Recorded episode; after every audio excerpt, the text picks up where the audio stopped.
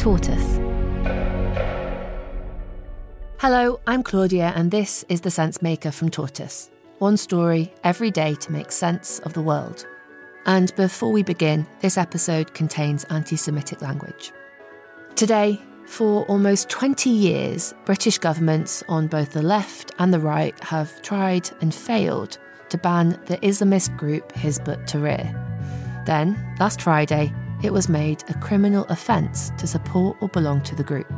But with the organisation likely to appeal the ban, can the government really make it stick? That's after a short break.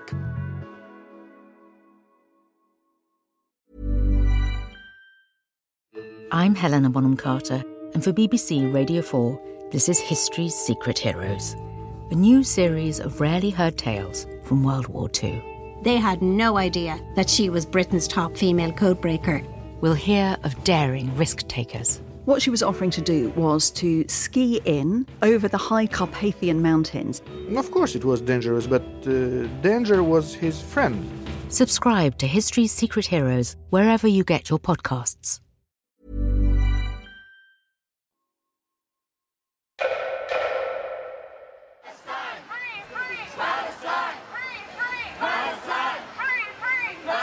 Last November, while peaceful pro Palestinian marchers walked through London, the Islamist group Hizb ut Tahrir organised its own, much smaller rallies.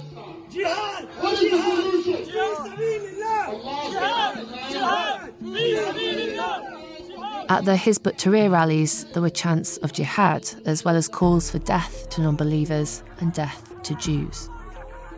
Calls for jihad on our streets are not only a threat to the Jewish community, but to our democratic values. The Prime Minister, Rishi Sunak, raised the issue in Parliament. We expect the police to take all necessary action to tackle extremism head on. And the head of London's Metropolitan Police, Sir Mark Rowley, was summoned to explain why no one had been arrested. At the time, Scotland Yard pointed out that the word jihad has a number of different interpretations, and while it can mean holy war, the literal and ordinary meaning of it is struggle or effort. We can't enforce taste or decency, but we can enforce the law. The law that we've designed around hate crime and terrorism over recent decades hasn't taken full account of the ability of extremist groups to steer around those laws and those lines probably need redrawing. Both Labour and Conservative governments have tried and failed to ban Hizb ut Tahrir in the past, but its response to Hamas's attack on Israel brought it back into focus. And now, inviting support for and displaying symbols of Hizb ut Tahrir in public is a criminal offence. When I was 15, I ended up joining Hizb ut Tahrir and I ended up leaving the organisation after being on its national leadership. These days, Rashad Ali works at the Institute for Strategic Dialogue as a resident senior fellow studying extremism. But back when he was a teenager, Hizb ut Tahrir had taken over his life. It's more important than your careers, it's more important than your university education, it's more important than um, your families. So, in that sense, it's, it's very cult like. Hizb ut Tahrir started in the 1950s in Jerusalem as a revolutionary political group. It had one main aim the establishment of a unified Islamic state ruled over by one man, a caliph. Rashad says that on the surface, the message felt quite positive. We're going to remove the influence of capitalism, which is exploiting all our resources. We're going to replace it with a genuine and sincere leadership that uses the massive military capacity, the economic resources, the natural talent of 50 odd Muslim countries to create a singular global Muslim state. That would stop genocides happening, that would stop occupations, that would provide economic resources for everybody. It's a utopia, and I think that it is actually the power of the core. In its early years, Hizb Tahrir was involved in several coup attempts, but by the late 80s it had adopted a strictly non violent stance. Still, the organisation's stated aim is to encourage the overthrow of governments around the world. They don't believe in the legitimacy of any country. They believe that no diplomatic relations can happen with any Muslim country, you can only take them by force, which means coups and warfare. And they will say things like, even if that means millions of Muslims are killed, they're happy to do so. So you realize the other side of this is dark, and the other side of this is totalitarian. At its peak, more than 10,000 people would attend Hizb ut-Tahrir conferences in the Wembley Arena. These days in Britain, their following is much smaller and amounts to only around a thousand individuals. The group has been banned in countries including Germany, Bangladesh, and Indonesia. But British governments who tried to curb it previously have been advised it didn't meet the legal criteria because of the organisation's non violent stance. That was until late last year, when the Palestinian branch of Hizb Tahrir issued a statement welcoming the 7th of October Hamas attack on Israel. And that display of anti Semitism gave the government what it needed to ban the group for inciting and glorifying terrorism. But that may not be the end of the story. We'll have more after the break.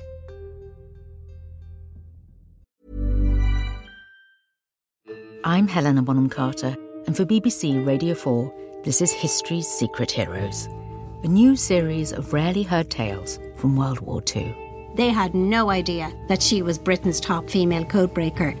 We'll hear of daring risk takers. What she was offering to do was to ski in over the high Carpathian Mountains. Of course, it was dangerous, but uh, danger was his friend. Subscribe to History's Secret Heroes wherever you get your podcasts.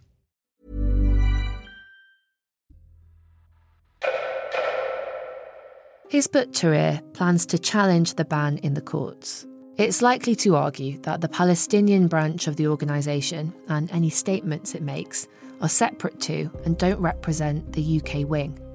That may not wash with the judges, especially given recent comments by senior members of the organisation in Britain. The actions of brave mujahideen who have been trying to resist this brutal 75 year occupation.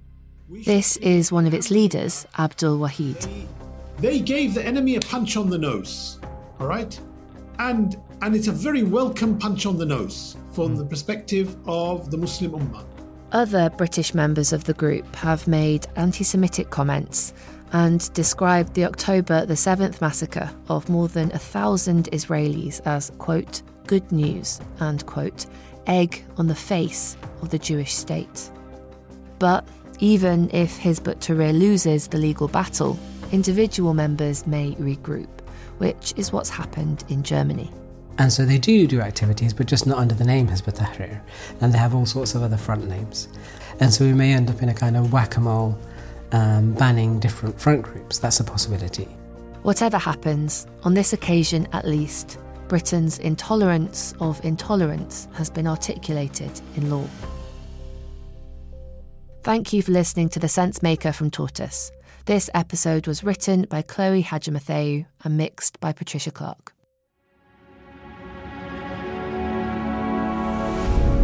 Tortoise.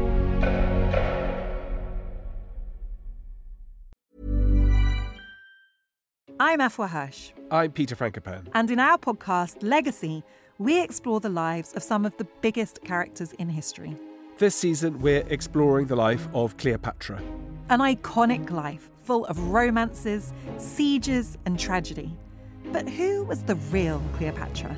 It feels like her story's been told by others with their own agenda for centuries. But her legacy is enduring, and so we're going to dive into how her story has evolved all the way up to today. I am so excited to talk about Cleopatra, Peter. Love she Cleopatra. is an icon. She's the most famous woman in antiquity. It's got to be up there with the most famous women of all time. But I think there's a huge gap between how familiar people are with the idea of her compared to what they actually know about her life and character. So, for pyramids, Cleopatra, and Cleopatra's nose, Follow Legacy now wherever you get your podcasts. Or you can binge entire seasons early and ad free on Wondery Plus.